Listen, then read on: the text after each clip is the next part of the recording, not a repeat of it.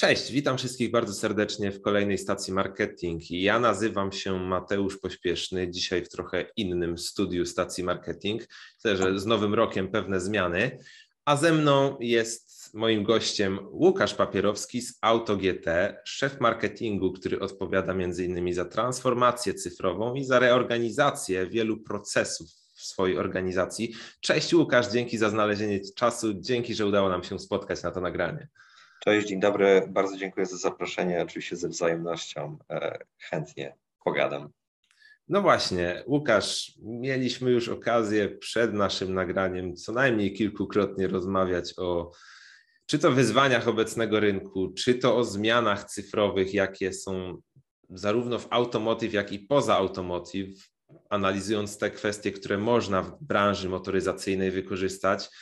Wydaje mi się, że na kanwie właśnie tych rozmów doszliśmy do wniosku, że możemy się podzielić pewnymi przemyśleniami tutaj ze słuchaczami i widzami i nie ukrywam, że chciałbym, aby nasza, te, nasza rozmowa właśnie krążyła dookoła tych tematów, bazując na wyzwaniach rynkowych, bazując na tym, jak wygląda obecna transformacja cyfrowa i myślę, że coś, coś otacza te wszystkie tematy, czyli właśnie podejście do klienta w kontekście tych zmian i wyzwań branżowych, które wszyscy obserwujemy, a także które obserwować dopiero będziemy.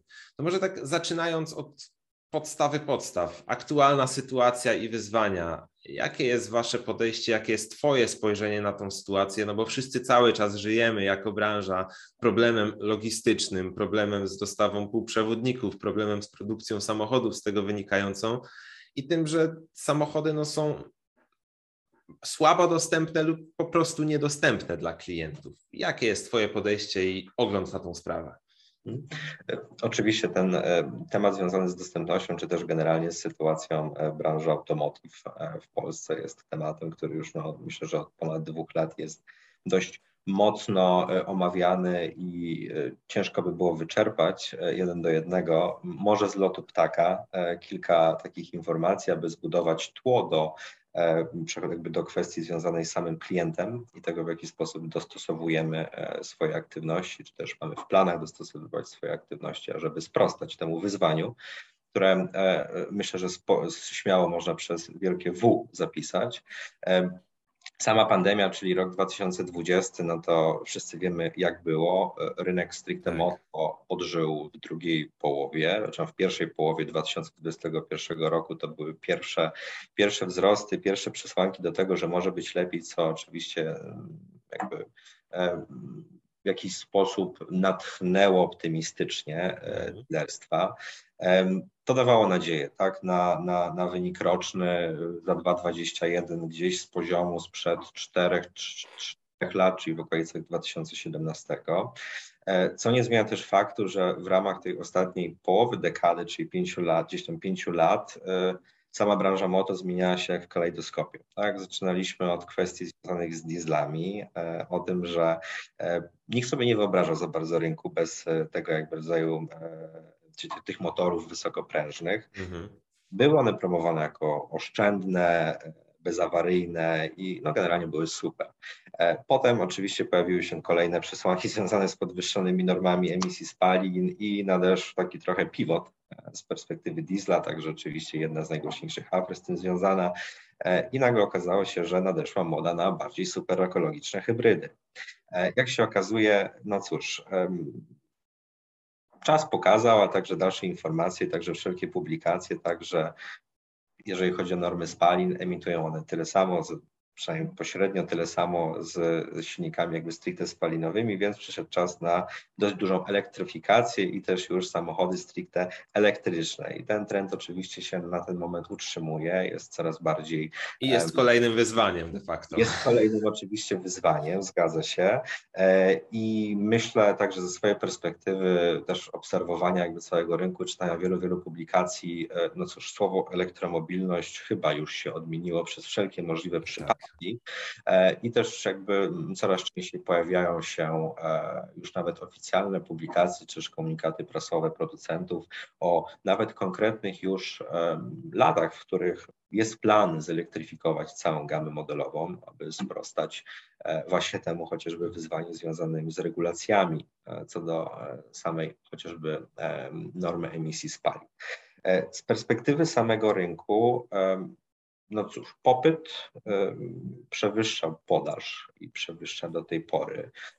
Oczywiście sam brak dostępności jakby konkretnych komponentów wpływał na to, że po pierwsze same fabryki zapały zadyszkę, biorąc pod uwagę pandemię, a następnie potem także sam łańcuch dostaw został dość mocno przerwany, czy też jakby opóźniony, wstrzymany, co przełożyło się oczywiście na dostępność.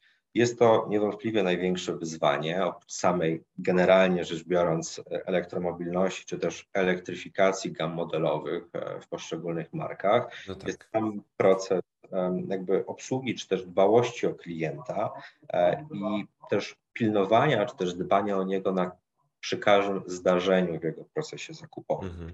E, oczywiście ten zakup jest jakby opatrzony bardzo dużą dozą jakby emocji, emocjonalności, dlatego też e, przede wszystkim indywidualne podejście, ale także uczulenie całego front desku, czy też doradców, nie tyle także handlowych, ale generalnie wszystkich osób w organizacji, które mają styczność z klientem, ażeby oprócz samego indywidualnego podejścia, co jest standardem oczywiście. No właśnie, no bo to jest coś, co już zawsze niejako musiało istnieć, jeśli chcieliśmy jakościowo, że się tak wyrażę, podejść do tego klienta. Tak, wiadomo, że no nie idziemy do kiosku po gazetę, tak, tylko kupujemy drogi produkt, niezależnie od tego, czy idziemy w półkę niższą, średnią, czy tą bardziej luksusową, tak, no produkt jest drogi, niezależnie też od tego, jak go finansujemy, ten zakup zawsze był powiązany z emocjami. Myślę, że teraz jeszcze większymi, tak, więc tutaj wybacz, że wchodzę w słowo, ale właśnie chciałem na to zwrócić uwagę, że ta indywidualizacja chyba tylko się pogłębiła w tym momencie i ma jeszcze większe znaczenie w tym kontakcie. Pogłębiła się oczywiście, e, na pewno staje już na jednym jakby z piedestałów, jeżeli mówimy o generalnie obsługę klienta, ale także coraz e, bardziej istotny, popularny i też coraz częściej poruszany jakby obszar customer experience jako takiego. E, ja jakby odwrócę też trochę swoją jakby przynajmniej kilka zdań wstecz. Wydaje mi się, że dużym wyzwaniem jest też kwestia spojrzenia na obsługę klienta trochę z lotu ptaka, tak bardziej mhm. perspektywicznie, czyli e, zastanowienie się, przeanalizowanie i wyciągnięcie wniosków z całego procesu e, i też uszczelnienie, czy też skupienie się na tych elementach, które faktycznie po, po, po swego rodzaju takim wewnętrznym researchu w organizacji e, no, powinny zostać na nowo zaprocesowane, może ustandaryzowane, poniekąd także e, zunifikowane, jeżeli mówimy o tę komunikację na zewnątrz organizacji, to jakby, jaka jest przyjęta narracja e, wszystkich pracowników, zarządu, osób, które reprezentują e, daną organizację, też markę, bo to też możemy poruszyć dalej temat samego budowania marki, jakim jest dealerstwo samo w sobie, względem przecież na kanwie autoryzacji, które posiada mm -hmm. i produkty, których jakby globalnych marek mm, oferuje. Ja myślę, że spojrzenie takie bardziej perspektywiczne, trochę na horyzont tego, gdzie e, obecnie jest klient i czego też on wymaga e, albo oczekuje i z czego to wynika, e, prowadzi nas do takiego bardzo jakby fundamentalnego spojrzenia odnośnie samych pokoleń i tego, jak obecnie te pokolenia się poruszają, w jaki sposób podejmują decyzje zakupowe i jakie czynniki mają na to wpływ. Na ten moment mamy do czynienia oczywiście jakby z pokoleniem, e, no już też szeroko opisanym w wielu publikacjach, czyli baby boomersach, czyli tych osobach, które faktycznie w tym momencie e, mają tę moc zakupową w cudzysłowie. Mm którzy faktycznie w tym momencie dokonują zakupu, ale mamy także pokolenia idące za nimi, czyli pokolenie X, Y, czyli tak. wszystko prawda gdzieś w okolicach do 1990 któregoś roku. E, no i nadchodzące, już wchodzące także w, jakby w tę czynność zawodową pokolenie Z, tak, i zaraz za nim pokolenie alfa, czyli dwa ostatnie pokolenia, które nie wyobrażają już sobie marek, czy też jego podejścia, czy też podejścia do klienta w taki sposób, jak e, pokolenia jeszcze tak, przed tak. 90 rokiem. E, tutaj zdecydowanie liczy się to, co możemy zrobić trochę na CITO, to co będzie także jeszcze bardziej indywidualne w podejściu. Mówimy zarówno, jeżeli mówimy o samym produkcie, jeżeli mówimy o samym jakby zwiększaniu wartości transakcji i jaka ta wartość jest.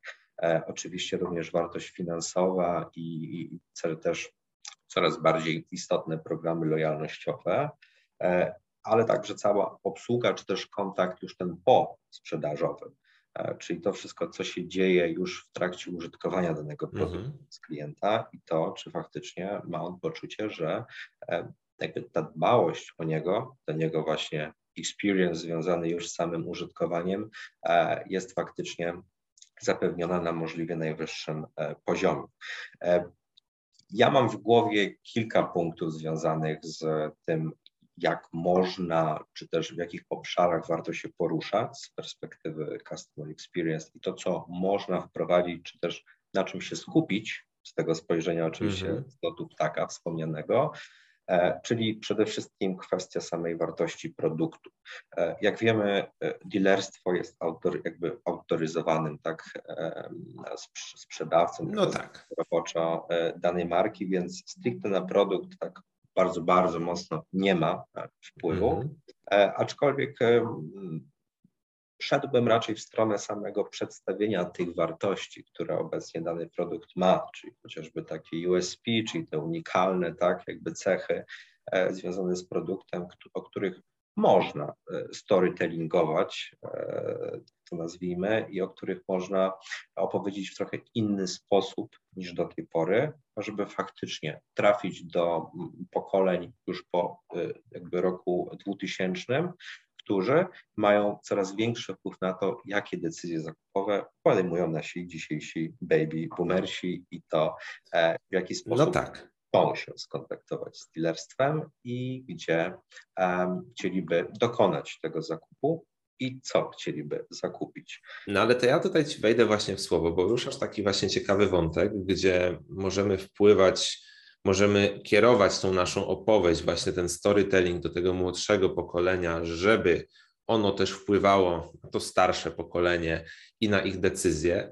Ale ja jeszcze tutaj wrzucę taki jeden kamyczek, jedną wątpliwość do tego wszystkiego, bo zaczynam obserwować jeszcze jedną zmianę, która tak czy inaczej, e, wydaje mi się, że branża też się mocno tego obawia, tak? chociażby w perspektywie modelu agencyjnego. Powiedzmy sobie szczerze, tam jeszcze jest dużo kwestii związanych z rozliczeniami, z inwestycjami, ale chodzi mi o sam mentalny proces, gdzie w tym wszystkim jest klient. Bo klient, szczególnie ten tego młodego pokolenia, no, posłużę się tu raczej śmiałą tezą. Wiem, że niektórzy będą bronić się rękami i nogami przed tym, że tak nie jest, ale dla klienta e, nie ma znaczenia coraz częściej, gdzie on kupi samochód upatrzonej przez siebie marki. Jeśli on ma kilka salonów danej marki, nawet trzymając się waszych marek, chociażby Hyundai, jeśli on ma do wyboru kilka salonów w Warszawie, to ostatecznie on jest zainteresowany konkretnym produktem, a niekoniecznie salonem, tak?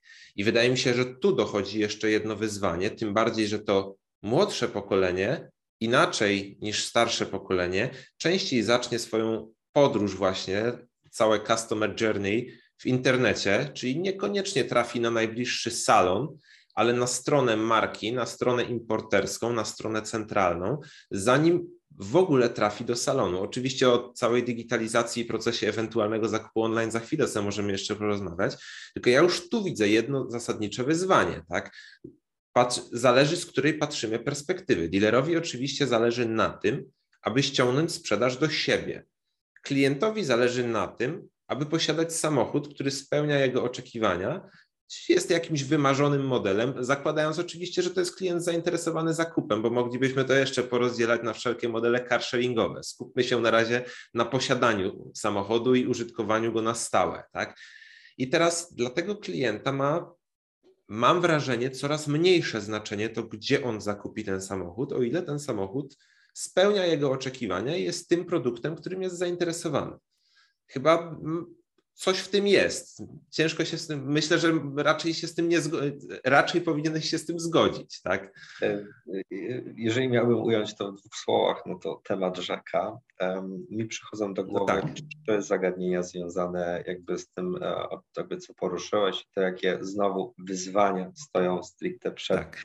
biznesem, którym jest e, organizacja dealerska. Oczywiście pierwszy, pierwszą kwestią jest samo uzmysłowienie sobie całego lejka sprzedażowego i to, na którym mhm. etapie y, dany podmiot, jakie cele powinien spełniać. Oczywiście e, ze względu także na skalę działalności, ale także zadania, które stoją przed daną organizacją.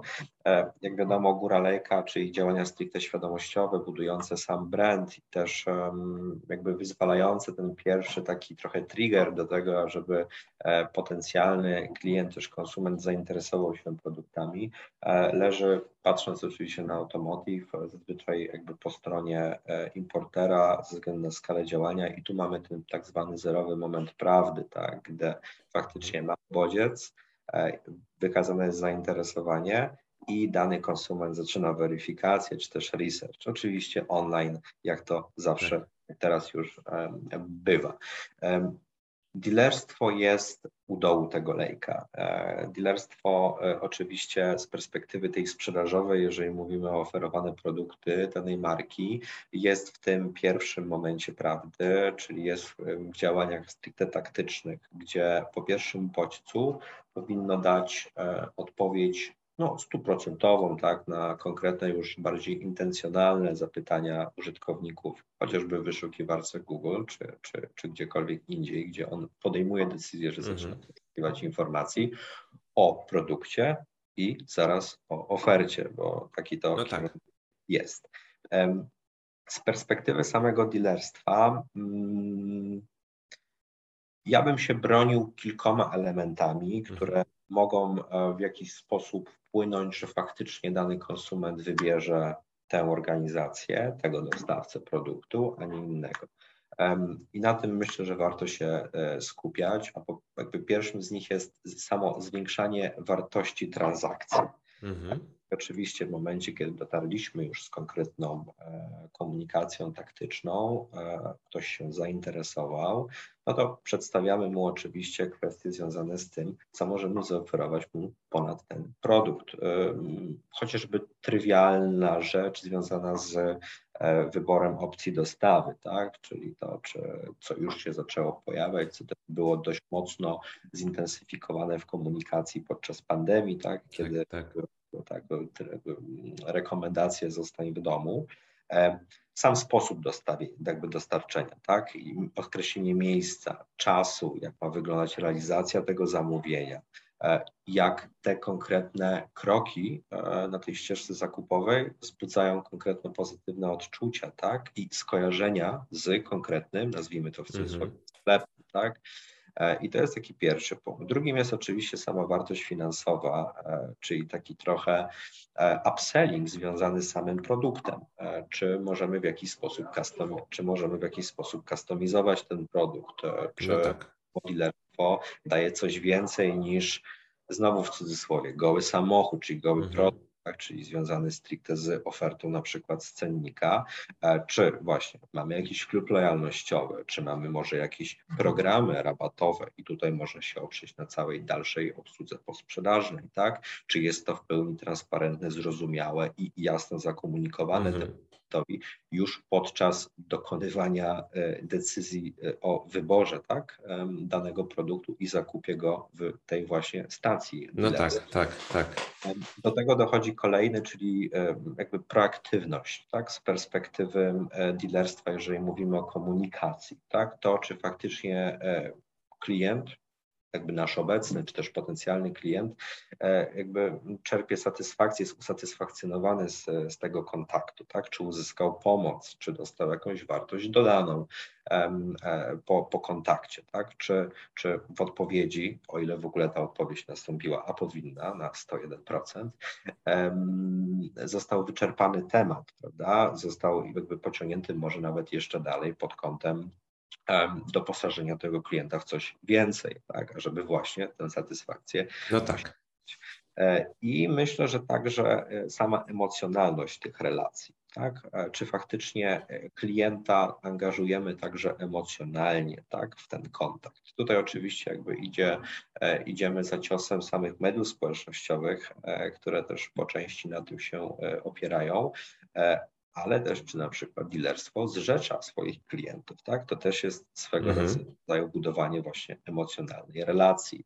E, od dłuższego czasu, tak, zauważany jest też trend, że tworzą się chociażby na Facebooku nowe grupy, już nawet per model, mhm. Opierając się na przykładzie z mojego obecnego podwórka i marki Hyundai, e, mamy grupę nowych Hyundai Tucson 2021. Mhm. Jest to duża grupa, bardzo e, mocno rosnąca, e, o dużym zaangażowaniu. E, średnio przynajmniej kilka, kilkanaście postów dziennie, gdzie ludzie dzielą się swoimi doświadczeniami, zadają pytania i powoli jest także wykorzystywana, ale w taki bardzo subtelny sposób do e, sprzedaży e, pojedynczych modelów. Myślę, że także przez pojedynczych doradców handlowych, ale raczej e, na zasadzie jakiegoś jakby indywidualnej aktywności, czy też okay. związanych oczywiście z, z od ręki e, danego, danego modelu, danego produktu, e, no biorąc pod uwagę dzisiejszą sytuację. Tak, ale jednak jest to element działania pewnego długofalowego, tak? gdzie najpierw powstaje grupa, buduje się to zaangażowanie. Poszczególne osoby, w tym chociażby doradcy handlowi, muszą gdzieś tam zbudować swój wizerunek i markę, i to nie oszukujmy się, żeby to było skuteczne. Nie może to być w sposób nachalny, gdzie pojawia się promocja pod każdym kolejnym postem, czy właśnie wyłącznie posty promocyjne z ich strony, ale właśnie bardziej doradcze, zindywidualizowane podejście do pytań, które się podoba, po, pojawiają. Na pewno jest to coś, co już jest dużo bardziej dopasowane pokoleniowo niż dotychczasowa komunikacja, taka jaką obserwujemy w sposób masowy. Mhm. E, oczywiście, oczywiście, że tak. E, to, o czym wspomniałeś, porusza e, znowu kolejny ciekawy i bardzo obszerny temat, czyli sam social selling. Mhm. To, w jaki sposób jest rozumiany. Część marek już motoryzacyjnych zaczyna w to wchodzić. Sam miałem okazję, myślę, że jako prekursorzy z jedną marką wprowadzać projekt social sellingu mhm. w sieci dealerskiej. No i cóż, E, są dwa podejścia, bardzo produktowe, bardzo ofertowe, czyli trochę to, co dzieje się e, często także na tablicach, e, na fanpage'ach organizacji po prostu no ofertnik, tak. E, ale także ta kwestia, czyli dzielimy się swoją wiedzą, dajemy wartość, e, jakąś wartość dodaną, tak, przekazujemy i dzielimy się nią z, z potencjalnymi klientami, przez co budujemy taki początkowy, wstępny e, kapitał zaufania, żeby móc wejść jakkolwiek w mhm. naturalną już rozmowę handlową. Jest kilka przykładów jakby stricte social sellingu. Myślę, że portal LinkedIn jest tutaj e, tym pierwszym, który zaczął być do tego wykorzystywany. No tak. Coraz bardziej także intensyfikujący się w przekazie, ale także trochę się zmieniający też jak w kalejdoskopie. E, jednakże no, to jest pierwsza platforma, tak, która do tego była wykorzystywana. Za nią na pewno będą szły e, grupy. Już po części są grupy facebookowe, gdzie jak wiemy, samo kierowanie reklam możliwe nie jest, więc tutaj jakby wszystko zależy od tego naszego pierwiastka ludzkiego i to w jaki sposób jakby indywidualnie do tego podejdziemy i jak swoją markę osobistą zbudujemy.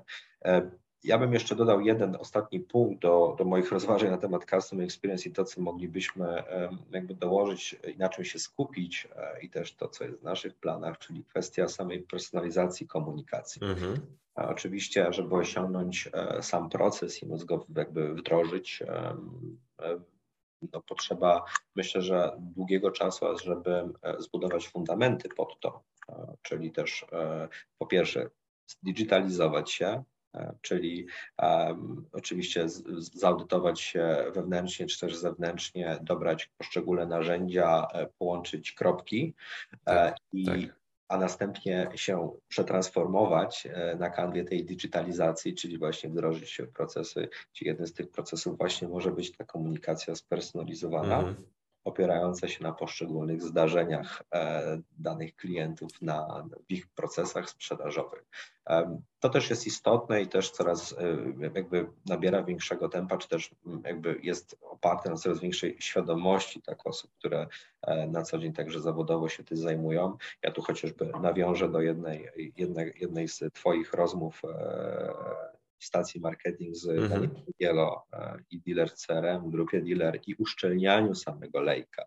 Tak. E, I to w jaki sposób możemy po pierwsze pierw go uszczelnić oczywiście, a następnie potem zastanowić się w jaki sposób możemy go dodatkowo zaprocesować i co możemy także e, z perspektywy nie tyle sprzedażowej, co też może marketingowej albo marketingowo-sprzedażowej i posprzedażowej Mhm. później, jeżeli dołożymy do tego kolejny e, puzzle, wyciągnąć i jak faktycznie możemy dostosować się do, do, do naszych obecnych klientów, ale także do wszystkich potencjalnych i, i nowych, i, i w jaki sposób możemy być po pierwsze autentyczni w swoim przekazie, po drugie na pewno też indywidualni, E, ale także przychodzi mi takie słowo do głowy jak elitarni, bo e, mimo wszystko trochę ta personalizacja, e, chociażby w komunikacji stricte mailingowej, no, w e-commerce szeroko pojętym, no, jest oczywiście jednym takich basicowych aktywności, gdzie, gdzie faktycznie jakby sama automatyzacja procesu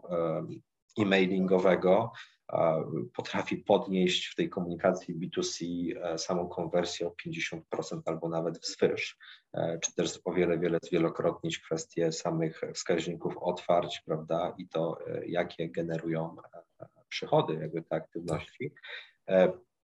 Branża automotive wkracza w te wskaźniki już bardziej e-commerce'owe. Tu myślę, że Przykładami są oczywiście sklepy online, które zaczynały się e, pojawiać. No właśnie. Poczynając od w cudzysłowie e, tych e, zaraz jakby w trakcie trwania tej jakby całego koru pandemii COVID, czyli wirtualne salony i mhm. komunikacja, E, która zazwyczaj prowadziła po prostu do e, wideokola z doradcą handlowym, a cały proces nadal mimo wszystko dział się w offline. Tak, tak, e, tak. Ale zauważamy coraz więcej inicjatyw, czy też projektów własnych poszczególnych producentów, gdzie no, możemy już przejść cały proces zakupu online, aczkolwiek pytaniem jest, jaki długi czas i ile należy podjąć aktywności, E, ażeby oswoić e, nasze społeczeństwo z tą formą zakupu e, produktu, która, tak jak wspomniałem, prawie że na wstępie jest obarczona bardzo dużą emocjonalnością. To też nie jest przysłowiowa bułka, jest to tak. zakup, który dość mocno waży. Do, dokładnie. Ja, ja, ja, myślę, że bardzo dużo osób w ogóle, gdy myśli o zakupie 100% online, próbuje przenieść jeden do jednego tą formę sprzedaży, którą mieliśmy dotychczas, tak? A to jest zupełnie inna forma komunikacji. Ja uparcie wielokrotnie w rozmowach nawiązuję do tego, co zrobiliśmy w jednym z pierwszych badań. Startowaliśmy ze stacją marketing w okolicach lutego, marca 2021 y, roku, gdy prawie 43% respondentów badania odpowiedziało, że byłoby zainteresowane zakupem samochodu w 100% online bez wizyty w salonie. I oczywiście to jest jedna wartość, ale to nie znaczy, że te 43, tam 42,9% respondentów byłoby gotowych po prostu wejść, kliknąć, nacisnąć zapłać i zakończyć proces. Tak? Do tej komunikacji trzeba podejść nieco inaczej. Tego klienta trzeba inaczej oswoić, inaczej poprowadzić. Inaczej zapewnić mu pewne bezpieczeństwo, szczególnie tak dużej transakcji, tak? I ta wizyta może się nie odbywać w salonie, ale jednak ten klient nadal może mieć ochotę wykorzystać jazdę testową, tak? Która może być zorganizowana inaczej niż umówienie godziny 11 i przyjazd na konkretną ulicę do konkretnego salonu, ale odwrócić ten proces, dostarczyć ten samochód klientowi, udostępnić mu go na dłuższy okres czasu niż te 30 minut, jedna godzina, tak, aby mógł przetestować ten samochód. Tych modeli jest coraz więcej i wydaje mi się, że możemy się rękami i nogami zapierać znowu bo bardzo często też się z tym niestety spotykam, że nie klient w 100% online nie kupi, ja się zgadzam, on nie kupi w 100% online, jeśli nie zmienimy do niego podejścia. Tak? Jeśli dostosujemy się do jego oczekiwań z tym, że on chce kupić online, ale jednocześnie chce dopasować całe doświadczenie zakupowe do tej nowej, zdigitalizowanej formy, no to byłbym już w stanie uwierzyć, że on jednak rozważy poważnie ten zakup online i że ta liczba zainteresowanych tym zakupem online wcale nie jest przesadzona, a podejrzewam, że jesteśmy niemal rok po tym badaniu, Podejrzewam, że ona nawet obecnie wzrosła, tyle tylko, że dalej mamy nieliczne przykłady, w których ten proces rzeczywiście można zrealizować w pełni cyfrowo. Tak? Mhm. E, oczywiście. Generalnie czasy sprzyjają obecnie firmom zwinnym. E, które potrafią mhm. dokonywać szybkich tak. zwrotów. E, oczywiście jest to domena no, częściej mniejszych przedsiębiorstw, gdzie ścieżka decyzyjna jest o wiele krótsza i, i też no, bardziej elastyczna, może tak to nazwijmy. W przypadku branży motoryzacyjnej, jakby w środowisku dealerskim, oczywiście, jakby mówimy tutaj o organizacjach o bardzo długiej i bogatej historii, mhm. zazwyczaj E, czyli budowaniu biznesów od pojedynczych warsztatów przez kolejne 20-30 e, lat, e, aż do jakby grup, czy też centrum, centrów dealerskich. I, i, I tutaj myślę, że także zmiana samej formy mentalności, tak jakby w stylu zarządczym, to czy faktycznie ten trochę znowu coraz bardziej popularny agile, tak, i ta zwinność związana z generalnie zarządzaniem organizacją, to w jaki sposób patrzymy na procesy, to w jaki sposób patrzymy właśnie na ludzi, którzy te procesy po części realizują, w nich uczestniczą, tak, naszych tak, tak. pracowników. I, i, I, tutaj jest cały, myślę, że core, ażeby taki zwrot, czy też pivot móc, móc dokonać i się dostosować. Ja oczywiście też e, e, zgodzę się, zgodzę się z tym, że to zajmie trochę czasu. E, ja mam oczywiście. taką śmiałą hipotezę, E, e, która mm, właśnie na, na kanwie salonów online i tego, że możemy dokonać zakupu jakby czysto cyfrowego, tak, tego samochodu, w sensie w środowisku cyfrowym, jest taka, że mm, samo doradztwo handlowe w branży, branży moto trochę się przemianuje na contact center. E, I tutaj, mhm. jak do tej pory, mamy oczywiście jakby to rozróżnienie, prawda? Czyli mamy call center łamane na contact center e, i mamy doradców handlowych, którzy e, pracują na miejscu stacjonarnie, ale też coraz częściej product geniusów, tak? Także w markach premium, gdzie faktycznie ten proces zakupowy i też obsługi klienta jest jeszcze bardziej rozciągnięty, ażeby móc wyczerpać i usatysfakcjonować klienta już tak jakby maksymalnie. Mhm przy zakupie online, e, no cóż, e, doradca e, jest kimś, kto jakby operuje w obszarze contact center, tak? Jest i powinien być dostępny, przynajmniej w tej pierwszej fazie wprowadzenia tego typu modeli, tak? Tego typu modelu zakupowego w branży motoryzacyjnej. Powinien być krok w krok z tym konsumentem, mhm. który przebywa na danej platformie, który chce dokonać zakupu, tak? który chce skonfigurować samochód, e, wybrać formę finansowania, wybrać formę i sposób, jakby, sposób dostawy tego, tego, tego samochodu, e, dopytać zapewne o wiele, jakby o wiele elementów podczas tego, e, tego zakupu online'owego, nie musząc też przeskakiwać pomiędzy zakładkami, czy też doczytywać gdzieś na gdzieś pod stronie modelowej, czy też w katalogu w PDF-ie w drugiej zakładce w przeglądarce. Ale powinien, e, ażebyśmy się z tym oswoili, e, powinien e, mieć to poczucie wsparcia przez pierwiastek ludzki.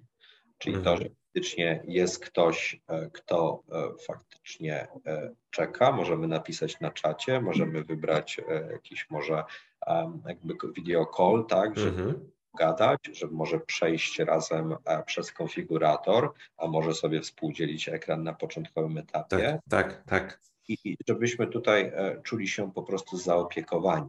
E, ja wiem, że wiesz, digitalizacja w żadnym momencie nie wyklucza oczywiście uczestnictwa drugiej osoby, żywego człowieka jako doradcy. Jakkolwiek jest mnóstwo fajnych technologii, fajnych narzędzi, coraz więcej rzeczy można wykorzystać, można oprzeć na mechanizmach sztucznej inteligencji, to wydaje mi się, że nadal jest, byłaby pewna bariera mentalna, szczególnie patrząc no, na te marki trafiające bardziej do masowego konsumenta i na rynku polskim, aby to był proces w pełni cyfrowy, polegający tylko na wyklikaniu. Ten doradca gdzieś musi być dostępny, nawet z trochę innych powodów klient niejednokrotnie sam nie do końca wie, która funkcja w samochodzie, y, co do czego, że się tak wyrażę, tak? Jeszcze jak do, idziemy do tego, że producenci bardzo często pakietują pewne zestawy wyposażenia w nietypowy sposób. Jedne elementy możesz mieć w tym wyposażeniu, inne w innym. Te doradztwo jest tym bardziej przydatne. Oczywiście tu już jest kwestia stricte taka marketingowo-produktowa, jak prezentujemy produkt i czy przypadkiem pewne pakiety nie powinny być bardziej uproszczone dla klienta w komunikacji, aby nawet ten sprzedawca, o którym przed chwilą wspominałeś, nie musiał zerkać do PDF-a w osobnej zakładce, tylko też był w stanie zrozumieć dokładnie z tego samego materiału, który ogląda klient, co ten samochód może posiadać. Ale jednak chodzi mi o to, że te doradztwo i ta, te wsparcie tej osoby wcale nie musi być wykluczone w tym cyfrowym procesie, tylko no nie, za, nie nazywajmy cyfrowym procesem czegoś, co nim jeszcze nie jest, tylko idźmy w tą stronę, żeby faktycznie te procesy cyfryzować, wykorzystywać dostępne narzędzia ze wsparciem kadry, którą i tak posiadamy i która potrzebuje też się odnaleźć w tej nowej roli, bo mam wrażenie, że jeśli tego nie robimy i nie wykorzystujemy też tej kadry doradczej w tych nowych procesach, to siłą rzeczy pojawia się opór, który blokuje tą cyfryzację, tak? Bo nie oszukujmy się, doradcy, sprzedawcy też obawiają się o swoją nową rolę w cyfrowych czasach, co bardzo często powoduje, że widzimy liczne postawy, to się nie sprawdzi, klient nie kupuje online. No tak, doradca nie powie, że klient jest zainteresowany kupieniem online, jeśli on ma poczucie, że ten klient przechodząc do kanału online po prostu pozbawia go szansy na jego pracę, na jego wynagrodzenie. Tak? Więc jeśli nie wykorzystamy, nie połączymy tych zasobów, które już posiadamy i nie wprowadzimy ich także tych zasobów ludzkich w ten świat cyfrowy, no to moim zdaniem to nie ma prawa zadziałać, a przynajmniej nie na krótką metę. Będzie to bardzo wyboista droga, jeśli sobie tego nie uświadomimy odpowiednio wcześnie. Tak? Tak, tak, e, zdecydowanie się zgadzam. E, tutaj e, no, myślę, że w jednym zdaniu, tak aby skondensować cały proces i to, jak dużo ważą doradcy będą ważyć generalnie jakby cały ten pierwiastek ludzki w całym procesie zakupowym online jest jakby samym też zrozumieniem i, i, i, też takim, myślę, że transparentnością, jak w organizacji operuje się tymi dwoma zwrotami, czyli. E, tym, że no, digitalizacja to nic innego, co się za tym kryje, technologia. Tak. Cyfrowa transformacja, nie stoją za tym tyle technologie, co właśnie ludzie. E, I tak. teraz umiejętne połączenie. Umiejętność wykorzystania tych narzędzi. Tak. tak jest, oczywiście tak. Umiejętne wykreowanie trochę takiego roadmapu, tak, tego, jeżeli faktycznie organizacja podejmuje już decyzję, że jesteśmy w takim momencie, tak, że e, no, czegoś nam brakuje. Nie wiemy dokładnie czego, ale czegoś nam brakuje. Chcemy zrobić ten krok dalej, e, ten krok w przyszłość, może tak bardziej poetycko no to e, wpierw oczywiście digitalizujemy się, ale podczas tej całej digitalizacji powinni w tym uczestniczyć ludzie, tak żeby oni mhm. rozumieli ten proces, a żeby to były grupy robocze, a żeby e, dzielić się informacjami i wiedzą, no bo jeżeli nie będziemy mieli synergii, a też doskonale o tym wiemy, wieczna wojna pomiędzy tak działaniem sprzedaży, działaniem marketingu e, i wieloma innymi obszarami w organizacjach jest na porządku dziennym no tu trzeba po prostu zmienić trochę mindset, tak? E, tu zdecydowanie po prostu um, musimy być bardziej otwarci, a spróbować przynajmniej czuć ten flow związany z tym, jakie możliwości niesie, niosą nam zmiany na rynku, a niewątpliwie najbliższa dekada bądź dwie będą bardzo ciekawe, tak? Nie tylko tak. w branży jakby, mo, jakby motoryzacyjnej, ale generalnie także wielu, wielu innych, e, gdzie sztuczna inteligencja, tak, uczenie maszynowe, właśnie personalizacja, już hiperpersonalizacja, która wchodzi, będzie odgrywała coraz większe znaczenie. E, I tutaj czy też big data, tak, cała. I to, czy jesteśmy, czy umiemy, czy chcemy generalnie w ogóle, to jest podstawowe mm -hmm. pytanie E, czy chcemy coś z niej mieć, tak? czy chcemy ją w jakiś sposób opanować, e, ujarzmić i dowiedzieć się trochę więcej, bo niewątpliwie zostawiamy po sobie bardzo dużo informacji wszyscy e, i z perspektywy organizacji, która prowadzi sprzedaż danego produktu, no to chociażby samo, nie wiem, profilowanie jakieś behawioralne, kwestie związane z tym w ogóle, z tą jakby tym first part, tak, tymi informacjami um, o, o, o swoich klientach i potencjalnych klientach, no niesie ze sobą bardzo duże korzyści, tak, czy też potencjał do osiągnięcia konkretnych korzyści. E, I, i, i tu na kanwie samej digitalizacji e, i dalej potem transformacji Mamy też oczywiście podstawowym systemem, którym jest no, sam CRM i kwestie tak związane z zarządzaniami, zarządzaniem relacjami z klientami, gdzie zazwyczaj jest prowadzony cały proces, tak, sprzedażowy bądź posprzedażowy. E, ale mamy też, i tu myślę, że na tym to warto też podkreślić, e, coraz większe skupianie się e, samego marketingu tak, na, tym, mm-hmm. na, jakby, na tym narzędziu, na tym, co możemy tam znaleźć i jak możemy to wykorzystać, tak, wspierając konkretny dział i jak możemy chociażby posegmentować swoich ówczesnych klientów, tak? Czy, czy zadbaliśmy o to, że możemy się z nimi skomunikować, tak? Czy e, zadbaliśmy o tę narrację, dlaczego chcemy się z nim skomunikować i dlaczego on powinien na to wyrazić zgodę, tak? Nie tyle ofertową, co właśnie coś więcej. Ta no tak, wartość, tak. te transakcji bądź potencjalnej transakcji. I do tego dochodzi także drugi element związany z samym e, DMP, czyli generalnie platformą do zarządzania danymi, tak? Mhm. może nawet nie do zarządzania, co do gromadzenia i dalszej ich analizy, e, czyli tak roboczo, czy też kolokwialnie zwane dashboardy, które są coraz też częściej jakby oczywiście popularny, istnieje coraz większa świadomość na, na ich temat i coraz częściej chcemy agregować tak, dane z poszczególnych kanałów, bo jest ich coraz więcej. Tak. One są coraz bardziej rozbudowane, jesteśmy coraz bardziej aktywni w sieci, e, mamy coraz większe wymagania do tego, co w tej sieci znajdujemy e, i oprócz e, oczywiście całego e, customer czy user experience i to, co widzimy co nas pochłania, co nas interesuje, czyli tego pierwszego bodźca. Mamy też to, jakie dalsze kroki wykonujemy i z naszej perspektywy marketingowej powinniśmy o takich konsumentach wiedzieć, mhm. żeby móc znowu wykonać krok e, dalej. No jasne. Sama platforma, czy też e, generalnie e, dalszy krok związany z, po pierwsze, zgromadzeniem tych danych w jedno sensowne miejsce, oparcie to na, załóżmy, lejku, E, możliwość przeanalizowania e, swoich aktywności czy też inwestycji marketingowej mhm. e, w, w daną komunikację i nie tylko.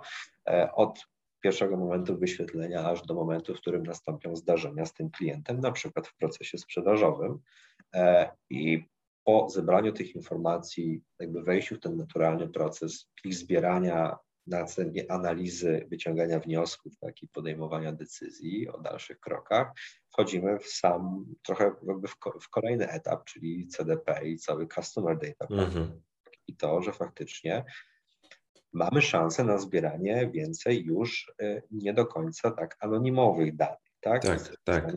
Sprofilować naszych konsumentów. E, jesteśmy generalnie e, w pełni świadomi tego, jaki potencjał ten, przyjmijmy, danowy, tak, e, ma nasza chociażby strona www i to, e, jakie nam konkretne informacje przynosi o naszych powracających klientach, nowych użytkownikach, którzy odwiedzają naszą stronę, podeszły danej aktywności.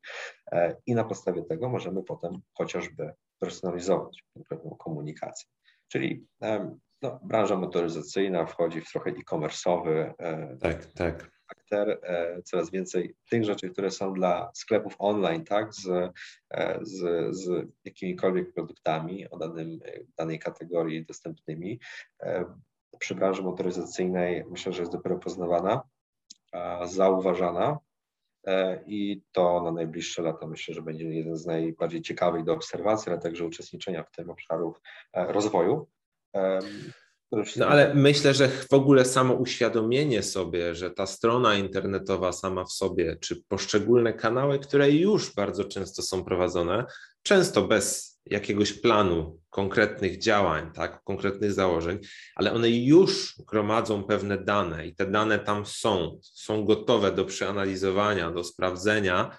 Jeśli sobie już to uświadomimy, no to to już jest pierwszy krok do tego, żeby wejść w ten bardziej cyfrowy świat, a nie tylko wdrożyć kolejne narzędzie, które działa no, jednostkowo, tak? Bo mhm. bardzo często na chwilę obecną to jest w ten sposób, że wdrażamy sobie stronę www, ok, wdrażamy sobie fanpage na Facebooku, spoko. Obok tego mamy jeszcze jakiegoś Instagrama, ewentualnie kilka mniej lub z mniejszym lub większym sukcesem prowadzonych kanałów społecznościowych typu YouTube, typu Twitter, typu jakiś profil na LinkedInie.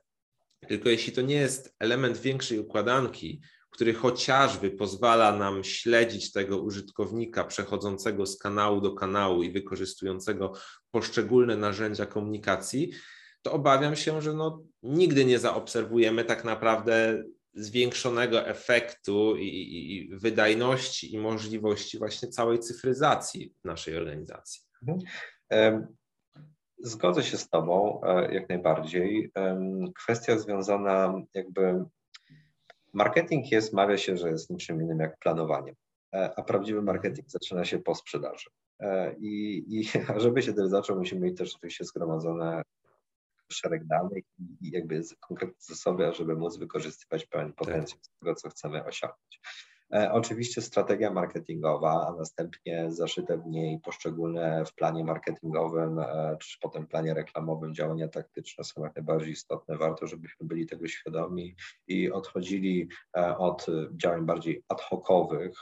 Oczywiście one też się zdarzają i na to rezerwę powinniśmy mieć, bo nie wszystko jest rzecz jasna przewidywalne, ale same ramy, czyli generalnie strategia, no, winna być oczywiście w organizacji, tym bardziej, że sam marketing e, no, już od długiego, długiego czasu e, no, nie jest stricte promocją sprzedaży. Tak? E, to już nie jest ten etap. Marketing staje się coraz bardziej, oczywiście oprócz samego swojej holistyczności w charakterze, bardziej biznesową. Coraz częściej osoby, które zajmują się tak w konkretnych specjalizacjach w obszarze marketingu uczestniczą właśnie w projektach biznesowych, tak? Naj, zazwyczaj i bardzo często są um, chyba najbardziej zaawansowani pod kątem innowacji, znają szereg narzędzi, e, szereg też rozwiązań, procesów właśnie w kontekście digitalizacji.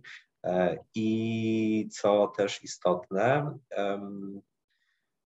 Sami marketerzy, e, i to też taki trochę zauważalny, myślę, że trend już też wielokrotnie e, w wielu wypowiedziach słyszałem. E, pytaniem jest, czy jednak strategie i takie spojrzenie z lotu ptaka, spojrzenie na to, jak funkcjonuje cały proces, tak, czy generalnie organizacja, nie będzie bardziej istotne aniżeli stricte bardzo mocno wąskie specjalizacje. Mhm. Dlaczego tak mówię? Ano dlatego tak mówię, bo zauważalny jest też trend e, i narastający przypływ rozwiązań typu SaaS, tak? E, I, i też tak, wiele tak, tak. które coraz częściej automatyzują wiele, wiele procesów czy też działań, jakby w całym, może nie lejku, ale generalnie w jakimś już procesie aktywności, e, ale nie tyle też, co oczywiście SaaS, to też generalnie cała robotyka, tak, gdzie mimo wszystko część powtarzalnych e, aktywności e, jest automatyzowana. Dzieje się też już chociażby tak z kontami reklamowymi Google, tak, gdzie mhm. mamy konkretne, konkretne rozwiązania um, robotyczne, które, które optymalizują nam kampanię na podstawie trendów i tym podobnych 24 godziny na dobę, 365 dni w roku. No i teraz, czy my byśmy dali radę? Ciężko no właśnie. Ale oczywiście. Tylko to też musi być dobrze zintegrowane, chociażby w systemy bazodanowe, o których tutaj rozmawialiśmy, tak, w dashboardy, abyśmy byli w stanie z tych danych korzystać i wpleść je w cały proces i po prostu z nich korzystać na co dzień.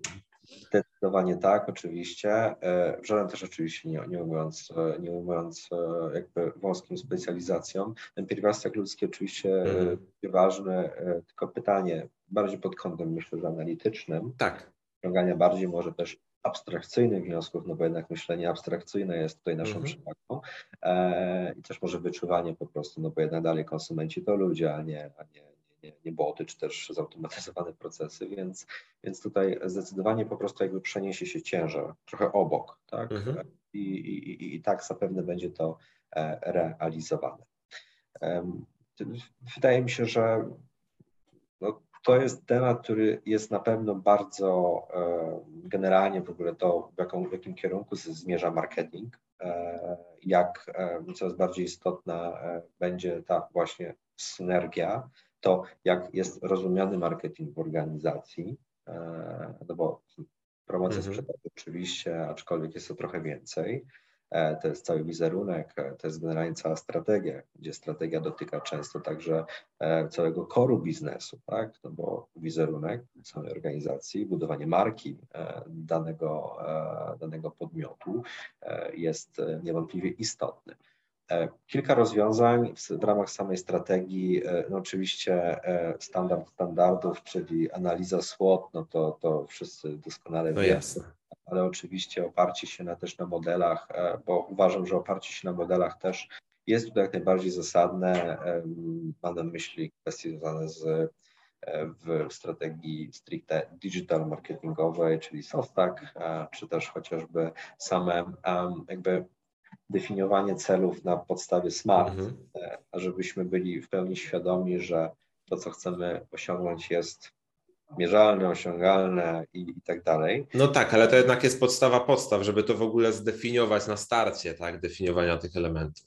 Zdecydowanie tak i, i, i, tutaj, e, i tutaj myślę, że e, jakby zrobienie tych dwóch kroków niekiedy w tył i właśnie trochę zdefiniowanie siebie, tak? E, zdefiniowanie tego, w którym miejscu jest organizacja i jakie chce dalej kroki wykończyć, co chce osiągnąć, jakie ma ambicje, e, jest taką w ogóle podstawą, korem do tego, żeby taką strategię móc zbudować, mhm. żeby móc podejść właśnie do e, szeroko dzisiaj podczas naszej rozmowy omawianej digitalizacji, a potem transformacji. Tak. Łukasz, Będziemy zmierzać do końca. Wydaje mi się, że poruszyliśmy bardzo dużo wątków, a podejrzewam, że moglibyśmy poruszyć ich jeszcze więcej. Mi się wydaje, że fajnym, jeśli będziesz miał taką chęć, fajną formą byłaby y, możliwość kontynuowania tej rozmowy w jakiejś jeszcze bliżej nieokreślonej przyszłości i obserwacji kolejnych zmian od strony marketingowej, bo wydaje mi się, że chociażby o tym, o czym porozmawialiśmy, sporo w tym obszarze będzie się dziać, a nie poruszyliśmy jeszcze bardzo wielu wątków, które na pewno też będą w międzyczasie ewoluować. Cieszę się, że udało nam się uciec trochę od tych bieżących problemów i skupić na tym wszystkim szerzej, tak? Zdając sobie sprawę, że bieżące problemy też staną się kiedyś, no mam nadzieję, z, uciekną nam po prostu z tego bieżącego obrazu i pojawią się inne problemy w ich miejsce, tak? Jak to już zwykle bywa. Dlatego wydaje mi się, że fajnie byłoby to wszystko przeanalizować i, i, wrócić do tego za jakiś czas, a póki co postawić tutaj kropkę i zostawić z tymi rozważaniami, zostawić z możliwością przeanalizowania tych przemyśleń i być może wdrożyć pewne rozwiązania, zacząć wdrażać, zacząć myśleć o wdrażaniu pewnych rozwiązań w swoich organizacjach obecnych. Co ty na to? E, oczywiście tak, z wielką przyjemnością przyjmę zaproszenie, także e, już z góry dziękuję. E, jak najbardziej. No, poruszyliśmy bardzo dużo tematów, które same w sobie są tak obszerne, że moglibyśmy poświęcić na nie kompletnie oddzielne e, rozmowy, czy też nawet może i dni, e, Jasne. żeby móc e, w pełni wyczerpać dany temat. E, obserwowanych jest faktycznie bardzo dużo zmian. Tak, tak które no, w trochę już galopującym także tempie e, narastają przy, przy chociażby tej moich i, i także wszystkich, czy to współpracowników, czy, czy, czy osób także z branży marketingowej chowanych, więc, e, więc tak. E, ciekawe, myślę, że ciekawa, tak jak wspomniałem, dekada przed nami, zarówno z perspektywy mm, tej branży, czyli branży motoryzacyjnej, ale także całego marketingu i to, jak dużo e, platform będzie się zmieniać, e, jak dużo trendów będzie narastać i jak coraz bardziej będą rosły nasze oczekiwania co do tego. E, Dokładnie. Jak kupujemy, ale też w jaki sposób jest nam to po prostu oferowane. Jasne. Będziemy obserwować, będziemy śledzić i mam nadzieję, że będziemy komentować za jakiś czas. Dzięki wielkie za poświęcony czas. Naszym widzom, słuchaczom dziękuję za wysłuchanie rozmowy. Łukasz, no mam nadzieję, że do zobaczenia, do usłyszenia za jakiś czas ponownie na stacji marketing. Ja również dziękuję i oczywiście do zobaczenia i usłyszenia. Czy masz już swoją kopię badania samochodowe przyzwyczajenia zakupowe Polaków? Jeśli nie, wejdź na stronę stacjamarketing.pl i zapisz się na nasz newsletter. Wszyscy dotychczasowi subskrybenci oraz nowi subskrybenci otrzymają link z możliwością pobrania badania, które przygotowaliśmy jako stacja marketing. Jednocześnie zapis do newslettera to najlepszy sposób, aby być na bieżąco ze wszystkimi naszymi audycjami, artykułami oraz przygotowywanymi przez nas przeglądami prasy z informacjami medialnymi. Zachęcamy do zapisania się na newsletter już teraz. Dodatkowo liczymy, że podzielisz się informacjami o projekcie Stacja Marketing ze swoimi branżowymi znajomymi. Liczymy, że będzie nas tu coraz więcej i będziemy mogli wspólnie integrować branżę i rozwijać ją pod kątem marketingowym. Partnerem naszej audycji jest Grupa Dealer, dostawca rozwiązań IT dla rynku motoryzacyjnego. Organizatorem jest Bespoke Chat, dodatkowy dział sprzedaży dla salonu samochodowego. Dzięki wielkie za wysłuchanie tego odcinka i do zobaczenia już wkrótce.